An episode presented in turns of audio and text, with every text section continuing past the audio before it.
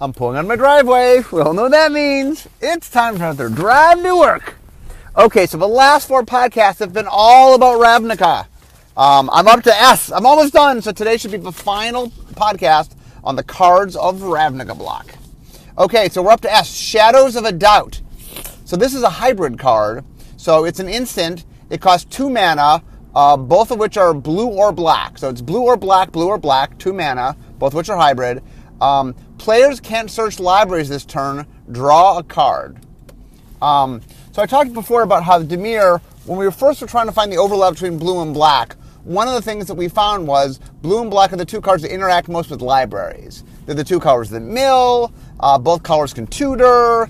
Um, both colors can, you know, mess with your library in a couple different ways. Um, but anyway, this was a new effect, but it was a library-based effect, and it was kind of a little bit sneaky. I mean, it's a cantrip, it's an instant. So the idea is somebody does something, they cast a spell to go get um, something out of the library, and then as kind of a counter spell, you cast this. Um, and you, you could tell that the fact that we had to go to a brand new effect to find overlap between blue and black. Like hybrid blue and black is tricky because hybrid blue and black means there are spells that blue can cast and black can cast. Um, and of all the colors, the colors that we have the most problem doing hybrid cards with is blue and black. Um, red and blue have a little bit of problem at lower rarities, but at higher rarities, there's a bunch of things blue and red overlap. But black and blue really, um, while there's a lot of synergy and philosophically they make a lot of sense as allies, um, they're just there's the least amount of actual overlap of mechanics between those two colors than I think any color combination. Um, and the fact that we had to make a brand new effect here is kind of testament to the it's tricky. I mean, I know when we did Shadowmoor, um, and we had to actually make a whole bunch of blue black spells, we really, really had to get creative to do it. Okay, next, Shambling Shell. So Shambling Shell costs one black green, so three mana, one of which is generic, one black, one green. Plant Zombie. It's a 3 1 plant zombie. Uh, and you can sacrifice it to put a plus one plus one counter on target creature. And it's got Dredge 3. Um, so the idea is it's a 3 1. Um, I think when we made this, we had not yet undone combat damage. So the idea here was I can get in a fight with something, put combat damage on the stack. I'm sorry, we got rid of damage on the stack uh, in, in Magic 2010. This is before Magic 2010. So what you could do is you could block, put your damage on the stack, so I could kill something that had a three toughness. Then I could sack it to get a plus one plus one counter on something. Oftentimes that plus one plus one counter might be enough to save something else in combat. Um, and then it's got dredge, dredge three, so I can get it back. So the idea is I can get it, I can make it, I can play with it, I can do what I need to do. When it gets in trouble, I can just sacrifice it, uh, and then I can get it back to, to redo it all over again. Um, and this definitely was um, one of the stronger dredge cards in limited. Uh, not there's some other cards that are stronger and constructed, um, but this did a lot of good work, especially in limited. Okay, next Sins of the Past. Four black, black, so a total of six mana, two of which is black. Sorcery. Until end of turn, you can cast instants of sorcery from your graveyard for free. Uh, if a card goes to the graveyard, exile it, and then you exile card name. So the idea basically is um, I play this card, costs six mana. I now can cast any instant or sorcery out of my graveyard without paying its mana cost. I can just do it for free. Um, anything I cast out of my graveyard using this effect will get exiled, and this card exiles itself. Um, so anyway, this is another uh, black being king of the graveyard. Normally, the biggest way black's king of the graveyard is getting creatures back. That traditionally, what it does is black is king of reanimation. Um, it both has um, it both has an effect which put creatures into play and creatures put, them back in your hand. Um, but most of the time when black messes around the graveyard, that's what it's doing. But this is saying, hey, black is king in the graveyard, not just with creatures, um, but with other stuff as well. And this is it doing it with spells. Um, and the flavor here really is just you're, you're, you're kind of directly casting it out of the graveyard. Um, this ability also sometimes is done in red uh, in sets that have flashback that granting things in the graveyard flashback is something we've given to red. Uh, casting outright is black, so there's a little bit of overlap between black and red here. Um, and red, we tend to only do that when we're doing flashback, not just red doesn't do it naturally. But anyway, next, Sisters of Stone Death. Four black, black, green, green. So eight mana total. Four generic, two black, two green. Legendary Gorgon, it's a 7 5. Um, so for green, you can activate it. Target creature blocks card name this turn if able. So you can make things block it. Black and green, exile a creature blocking or blocked by card name. And two in a black, put a creature exiled by card name onto the battlefield under your control. So there's a bunch of things going on. First off, remember, Death Touch didn't exist yet. This, uh, this is pre Death Touch. So we made a Basilisk. We wanted to do something Death Touchy. So the mill ability that requires both color mana basically says, okay, anything that gets in a fight with this thing, you can destroy. I mean, technically you can exile, but you can get rid of it. Um, and then the cool thing is the green part of it makes things fight your thing. Aha, you have to block me. And the black one says, okay, now that you've exiled it, you can sort of reanimate it, if you will. Um, so the idea with this card is, it's a, it's um. Now the Sisters of Stone Death, I uh, I think were the leader. Were they the leaders of Golgari? I'm not sure whether they were leaders of Golgari or whether they were just um, like first lieutenant of Golgari or something. Um, think they were the leaders. I think. Um, but anyway, the idea is it's we've made a, we've made a Gorgon or a Medusa, a Gorgon. Um, that's a fancy term. The Gor- Medusa was a Gorgon. So uh, in Magic, the creature type is Gorgon. Um, so the idea here is we wanted a creature that was a, uh, essentially a Gorgon, and we wanted to make sure that sort of did it, you know, turn things to stone. Um, and so we did that, and then we sort of did a few other abilities that allow you to make use of that. One of which is to force the combat, and one of which is to make use of it once you've sort of turned them to stone, that they become your stone puppets essentially. Um, but anyway, I, I uh, it's funny looking at things pre like nowadays when we make a, a, Gorgon, like it just has death touch for starters. You know, that's just something that we now have a, a tool in our toolbox that is easily used. Um, so it's interesting to see what we did when that wasn't quite as available to us. Okay, next, Spectral Searchlight. It's an artifact that costs three. You tap it, you choose a player, and you put one mana of any color into that mana, mana that player's mana pool. Um, so the idea is interesting. This card was originally made to be a card for multiplayer play. That essentially what you're doing is I'm helping somebody else cast a spell because I can put mana not just in my own mana pool, but into other people's mana pools. The problem at the time was um, we tend to make cards for multiplayer in normal non commander products that at least you could understand why they can be played in two player. Um, and so the reason this was made, the reason this was a two player card was because of mana burn. So for those that are unaware, uh, in Magic 2010 we got rid of mana burn what mana burn is, it's an ability that tells you. Um, it, it, it, goes back to the early days of Magic. Um, the idea was, whenever you, whenever your turn ends, uh, if you have any, or not turn, sorry, whenever your, whenever a phase ends, if you have unspent mana in your mana pool, it would clear and then it would do damage to you. Um, and it was really, really confusing. Um, the funny thing is, the story is that I fought to keep mana burn during sixth edition, Bill was going to take mana burn out. Um, and, and, the reason basically is that mana burn is something you have to learn early in the game that just does not come up very often. Uh, I mean, the story I often tell is when we were considering getting rid of it, I asked my design team to stop, to play as if there was no mana burn.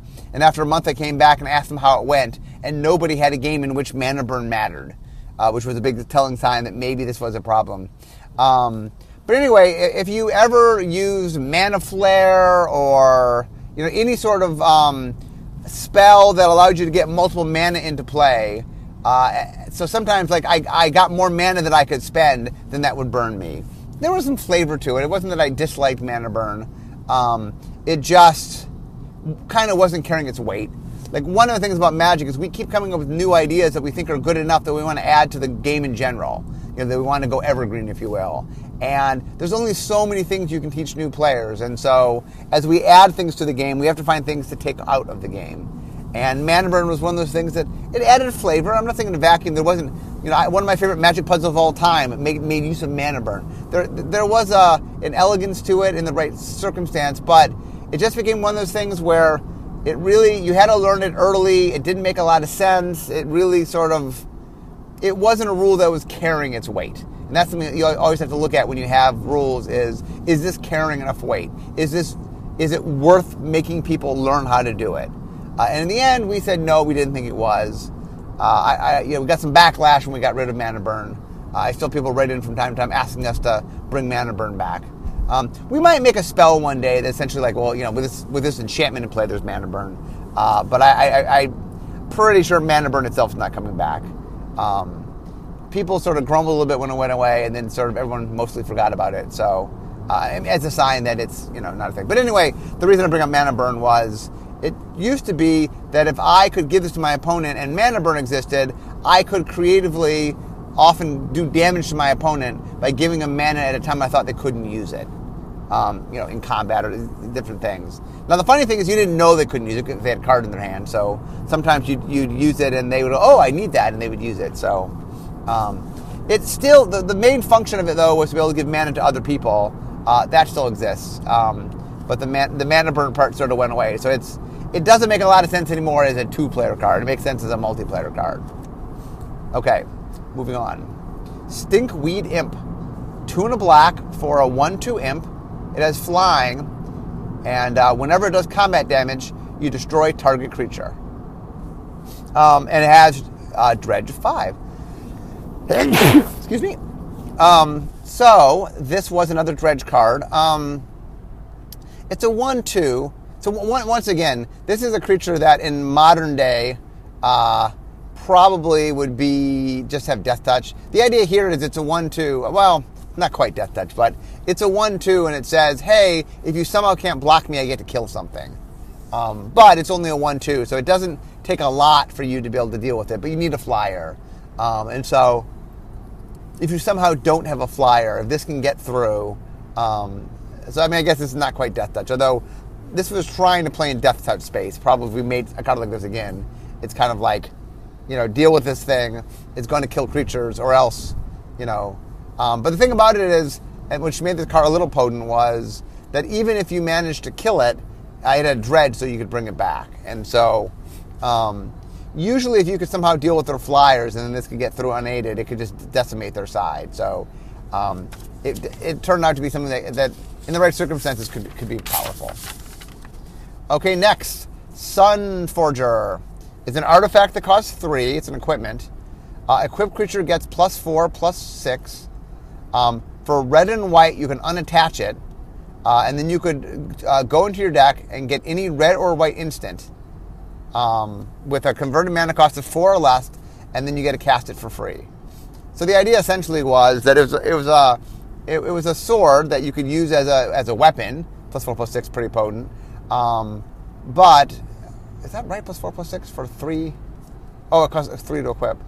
That's So I wrote down plus four, plus six. Um, the idea is it was a big sword. You could do a lot of damage with it, but you could sort of uh, use it to cast spells out of your graveyard. I'm sorry, out of your deck. Um, small red and white spells. Uh, and usually small red and white spells were, were controlish spells. Um, sometimes combat tricks, but um, anyway, uh, this was the red white. I said we had artifacts that connected to each of the each of the um, guilds. So this was the red white artifact. Uh, and the idea is kind of cool is red white is the soldier guild. This is a, um, a sword. Look it just can be used regularly as a sword. But hey if you're in red and white then you can start using it to not only use it as a sword but to sort of get spells with it to make, to make it do magical spells. Um, and it was uh, it was definitely a popular card. Szadek, Lord of Secrets. Three blue blue black black vampire 5-5 flying uh, combat any combat damage it dealt to the player. Oh no, sorry, any combat damage it dealt at all. Oh, any combat damage it dealt turned into plus one plus one counters. Um, so anytime it deals damage, I, th- I, think to the player. Anytime it deals damage to the player, instead of the player being damaged, it instead gets plus one plus one counters on it. Um, and then it also mills them from that many cards. So the idea behind this card is um, it starts as a 5 5. So let's say I hit you um, you don't block me and I hit you. Then what happens is I mill you for five and I get five plus one plus one counters. Um, so the idea is as I do damage to you, I get bigger and bigger, but I'm not killing you with damage, I'm milling you out.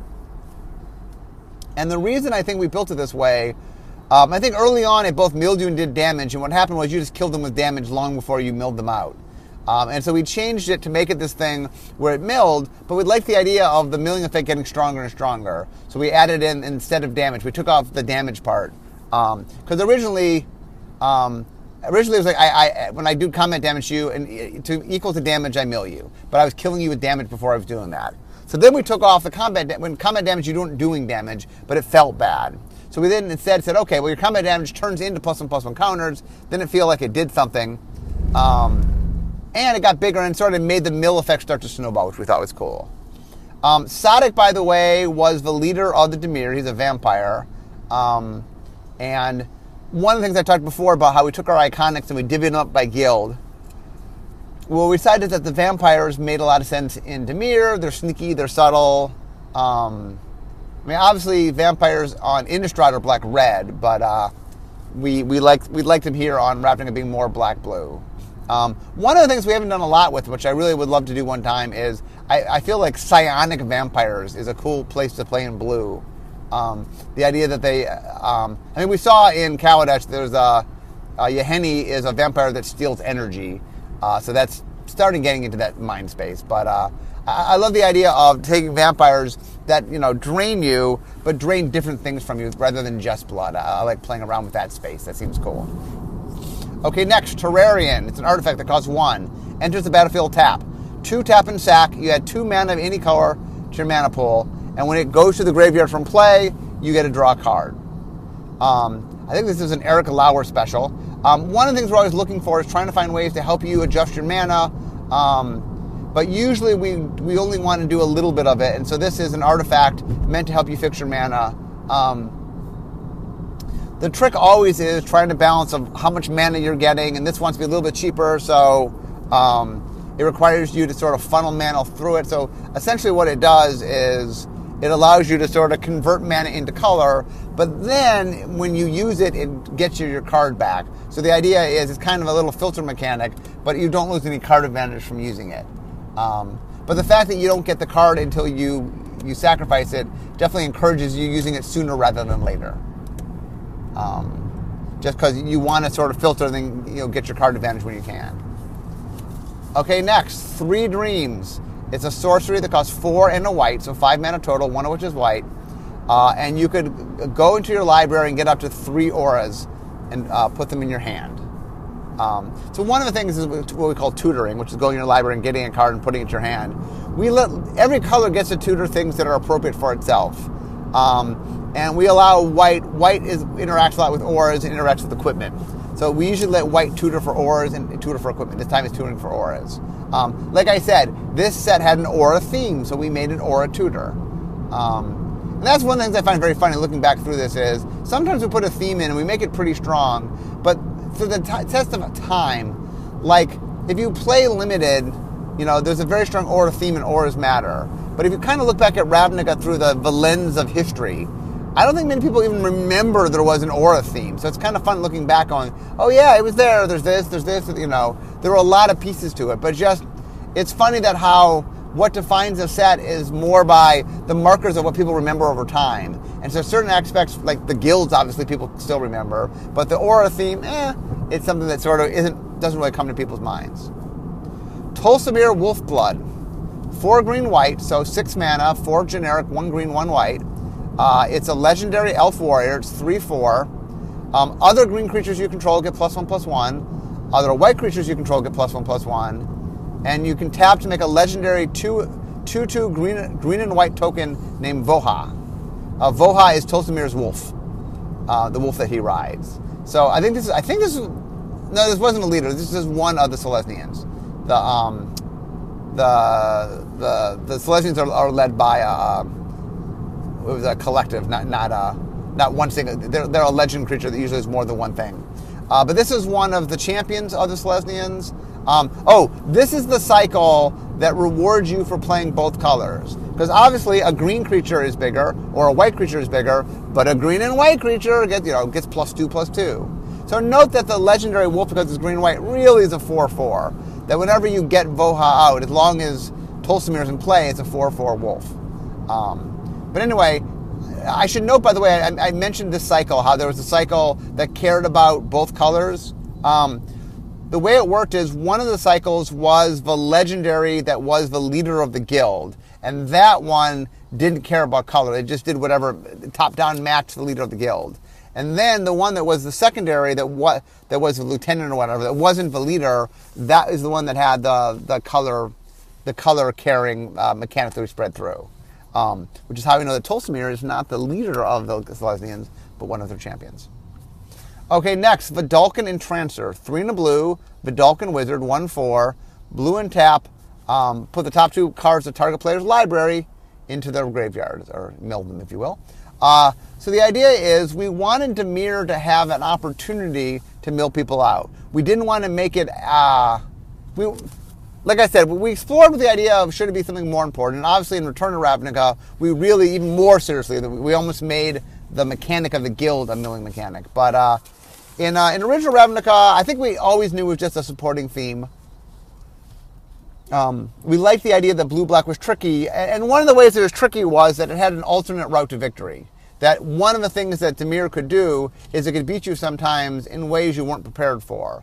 And the idea that every once in a while it could just mill you out, you know, sometimes it damaged you to death, but sometimes it would mill you, really made it hard to fight against Dimir because you, you weren't always quite sure what was going on. Um, and this was one of the best cards. I think this is a common card, um, and it is something that's repeatable one of the things about milling somebody out is if you're going to mill them out with one shots, you really need a lot of cards to make that work. But if you're going to mill them out with just a singular creature with one card, um, you know, if it's repeatable, then this, this card alone could do, do the work. The other thing to remember that's interesting about, about milling in general is milling is more potent in limited than it is in constructed. Uh, the biggest reason why is limited have 40 card decks and constructed have 60 card decks. Um, and so, uh, one of the reasons also that we like doing limited um, milling and limited is it's a lot faster than limited. Because um, one of the things that happens is um, there's the aggressive milling deck where I'm just trying to mill you out as fast as I can, and then there's the more slowish controlling milling deck where it's like, well, I mill you a little bit and then I run you out of cards. I keep you from being able to beat me and I run you out of cards. Um, in limited, we want the first one more than the second one. Um, I mean, obviously, you run out of cards quicker than you do in constructed because your deck's two thirds the size. But still, that just makes games take longer if I have to wait till you can't draw a card. And so we like giving um, mill strategies when we do them uh, repeatable means of way to make sure that you get them out. And so this is a good example of what we did in this set. Um, and this card was pretty potent. When you got that out, you, you when you were playing Dimir, you learned to, to get afraid of the Vedalken Entrancer. Um, the other thing was interesting, by the way, because it's mono blue, you could be playing a deck that didn't have black. It didn't have to even be Dimir. Um, for example, there was a blue red deck that we built that you could draft. Um, I mean, blues was on, the only guild the blue was in. Blue and red each were only in one guild. Blue was in Dimir and red was in Boros because of the nature of having four guilds with, with uh, five colors. If you have four guilds, it means you only have eight combination colors. So with ten colors, each color does not get to be twice. Um, during the course of the block, every color gets gets to show up four times. So the way it worked is um, blue and red only showed up once here, while black, green, and white showed up twice. And then, um, what was it? Uh, blue showed up, red showed up twice in um, Guildpact because it had Izzet red blue and it had um, Gruul, which is red green. And then blue showed up twice in Dissension, which had Azorius, which is white blue, and it had Simic, which is blue green. So um, the idea is every every color had a, a set it showed up twice in. Um, to offset that, we made uh, some draft strategies for blue and red to play together. Um, and there was a deck I know that got played where um, there was enough stuff in blue and some stuff to recurse and use your your spells that there was a mill deck. There was a blue red mill deck, and this, this card actually was very important in that deck. Uh, wasn't a major deck, but was something that uh, I, I, know people enjoyed doing. Okay, next Vigor Mortis, which is an awesome name. Uh, two black black sorcery.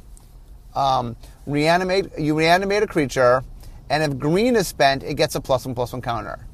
Okay, so the way this works is um, there's a cycle of spells that were mono-colored. Actually, there were two cycles of spells that were mono-colored, um, and if you spent mana um, of its of its guild color, then you got a bonus effect.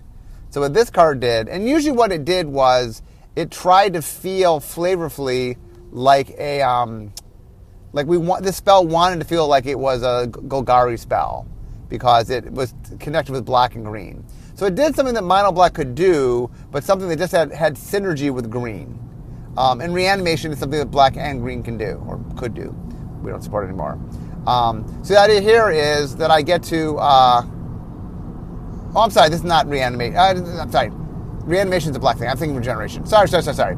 Reanimate. Reanimate's a, a black thing. Uh, but but black green definitely uh, was. It, Golgari was the ones that used things out of the graveyard and reanimated things. So although green couldn't necessarily do this, sorry, I, I read that as reanimation for a second. Um, so yeah, reanimation, uh, uh, not regeneration, but reanimation is very much a black thing. And so this says is I get to reanimate something, um, and then I get to make it bigger if it happens to be, um, if I happen to use green. So essentially, if I cast this as a one black black green spell, then I, I get also get the plus one plus one counter. Um, so, like I said, there were two cycles of these, one going each, I think one common, one uncommon, one going each direction. Sorry for that confusion. Sometimes I, my brain, I read one thing and my brain says something else.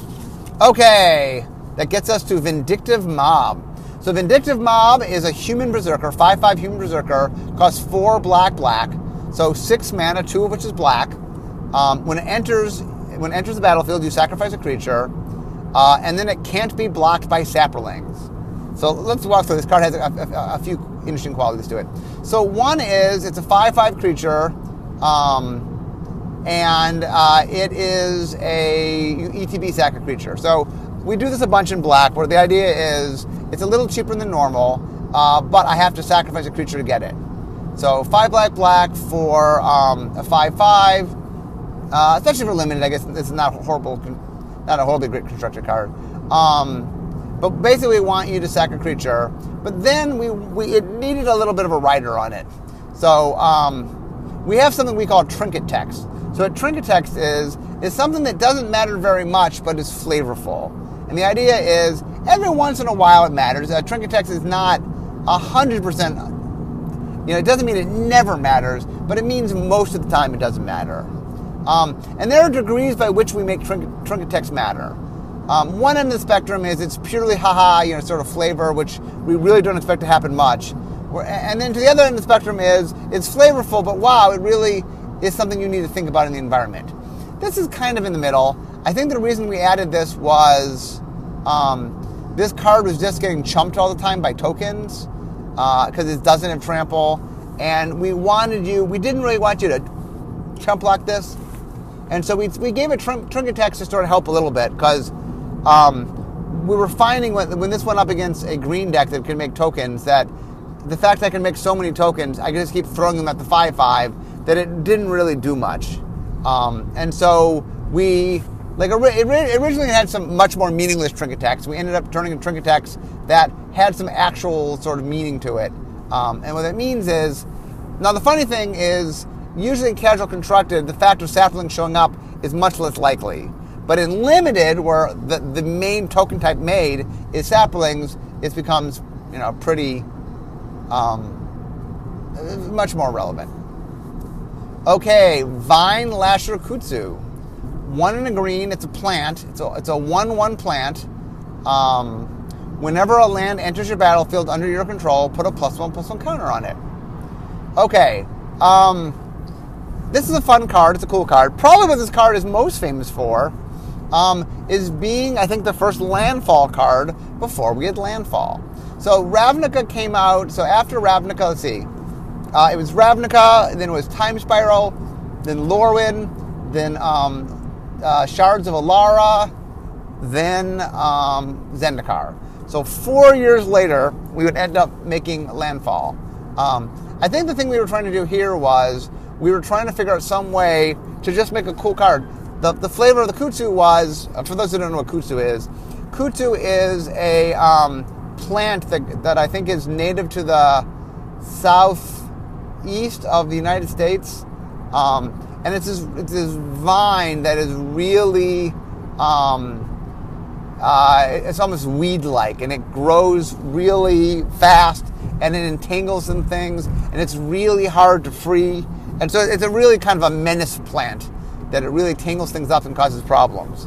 So the idea was that this spell is kind of representing that. That's representing this this sort of um, this plant that's kind of growing out of control and causing problems.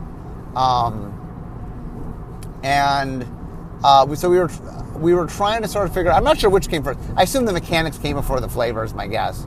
Um, but anyway, we liked the idea of something that rewarded you for playing land. I mean, obviously, we would later realize that this is worthy of a whole mechanic. Um, one, of the, one of the things that's interesting, by the way, is one of the challenges of making a game that's, you know, this year uh, will turn 24 years old is that you've just made a lot of cards. We've made, I don't know, somewhere between 16 to 17,000 cards, I think, unique cards. Um, and so it's very, very hard now to make a mechanic that sometime in some spell we hadn't made. Um, and I know when we finally made Landfall, a bunch of people said, hey, isn't that Vinelasher Kudzu? I'm like, yeah, it was a good card. It was a good mechanic. So we fleshed it out. We made it more. So, uh, but anyway, uh, this definitely also was a fun card in that, I mean, much like Landfall, and, and that it just kind of grows over time. So you can get it out early, and then by the time you know, you can sort of sit back with it, and then it just over time it grows, becomes a, a pretty big threat. Okay, next, Vitu-Ghazi, the city tree.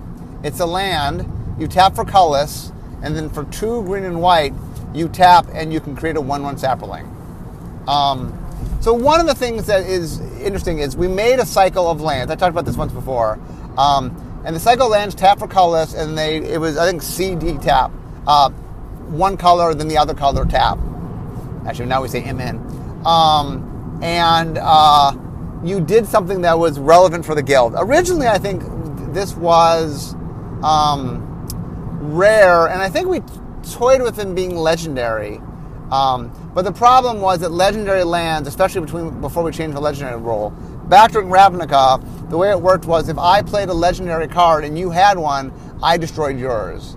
And there was a lot of not so fun gameplay, especially with lands, where I'm sort of, you know, we're playing lands to deal with each other's lands, and I'm cutting you off with mana because I happen to have the, the you know the one land you got, and um, uh, and like there was cases with with legendary lands where people who weren't even playing colors of a legendary land would sideboard it in as a means to stop the opponent from getting the legendary land.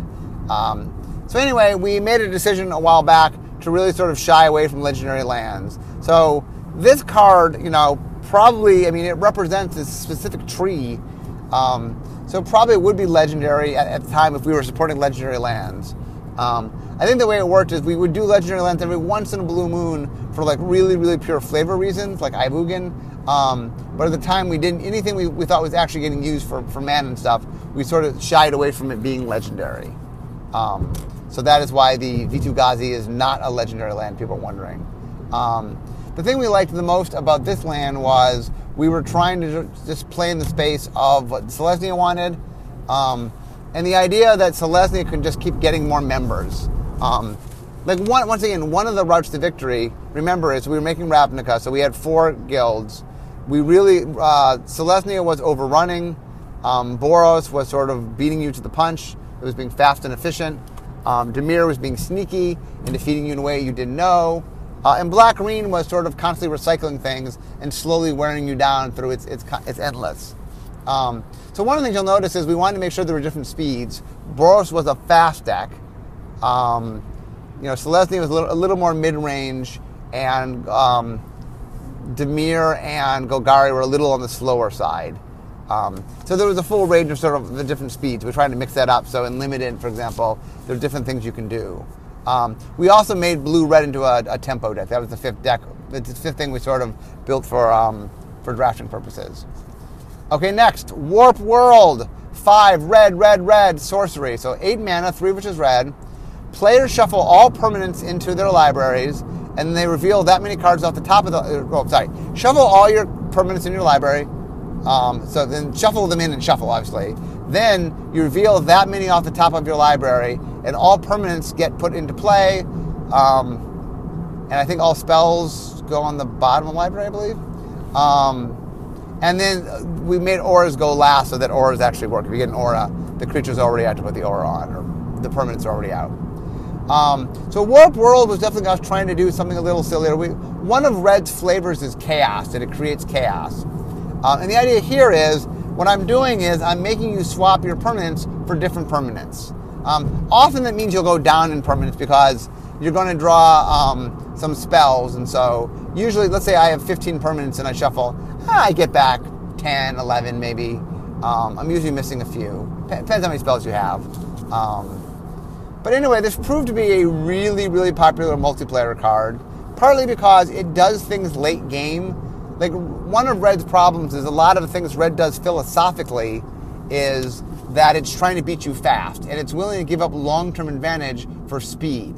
The problem is in most multiplayer formats, because there's lots of people playing, um, the games just take longer. The, through politics and through the, the interconnection of having to kill multiple people, the games last longer. And so Red's whole strategy of like, I'm going to burn out but take you out before I go doesn't really work that well in a, in a multiplayer strategy. Especially some, like some multiplayer formats like Commander, you start with 40 life. Like it's built in to last a little longer, which really plays against Red, what Red does. So we've really spent a lot of time thinking about how can we do things that help give red more sort of late game, but in a way that really plays into red. Uh, and Warp World wasn't actually made for that. Once again, when Ravnica came out, Commander wasn't a big thing yet. But it's really been kind of one of the beacons for red of saying, hey, here's a good example of a card in red, flavorful for red, that's very popular Commander and popular in multiplayer plays because it just does something for red late game that's not just you know it, it's playing in a different kind of space for red um, and so that has definitely been an inspiration for us um, now uh, ken then went on to make what was it uh, chaos warp where he was trying to do a, a, a, single sort of pointed thing but he allowed it hit enchantments and it fizzled a lot meaning it didn't it didn't actually turn into anything often. So it ended up just kind of being a kill spell in red that wasn't really what we wanted. Sort of violated a lot of red's philosophies. You know, red's not supposed to be able to kill your enchantment, and eh, most of the time it doesn't even get punished for it. Um, but I do like Warp World, so um, this definitely has inspired a lot of things. Sorry, just think water. Okay. My final card, I'm, I'm almost to, to Rachel's school. My final card today is a very simple card. It's called Watch Wolf. It's green, white, and it's a 3 3. Um, uh, so, the, my funny story about this is that um, we were, um, we wanted to make a nice, simple. So, one of the things about green and white is green and white are the creature colors. Traditionally speaking, white gets the best cheap creatures, and green has the best creature curve, meaning you get more for your, you, know, you, you get more power toughness for your for your buck um, than other colors. And so we were find we were trying to find an overlap between green, or not overlap, but uh, a gold card to do in green and white. Uh, and we came upon the idea that possibly uh, that green white is the color combination that would allow you to get a three three for only two mana. Um, so we made a vanilla three three, um, and then we were trying to figure out what to do with it. And um, I remember, I think when I made this card, um, I think I originally called it Watchdog was the name. Um, and then I was informed by somebody that there were no dogs in Selesnya. Selesnya didn't have dogs. Um, and I, said, okay, well, what what do they have? And they're like, well, they, they have wolves. And I'm like, could they be trained to watch things? And they're like, ah, uh, maybe. Um, and so we changed it to Watch Wolf. And so Watch Wolf was the playtest name. Um, and I think it just tickled people. And when Matt, Matt Cavotta did the names for Ravnica, I think Matt just liked the name, and so he kept it. Um, so, but what, Watch Wolf was just me trying to sort of. Uh, it, it's funny how when you're naming things, sometimes you're, you're you're seriously trying to name things, and sometimes you're just trying to get a, a cute sounding thing. So, um, Watchdog became Watchwolf, and then uh, poof, it became a card, and it ended up being, you know, as vanilla creatures go, uh, a pretty potent vanilla creature.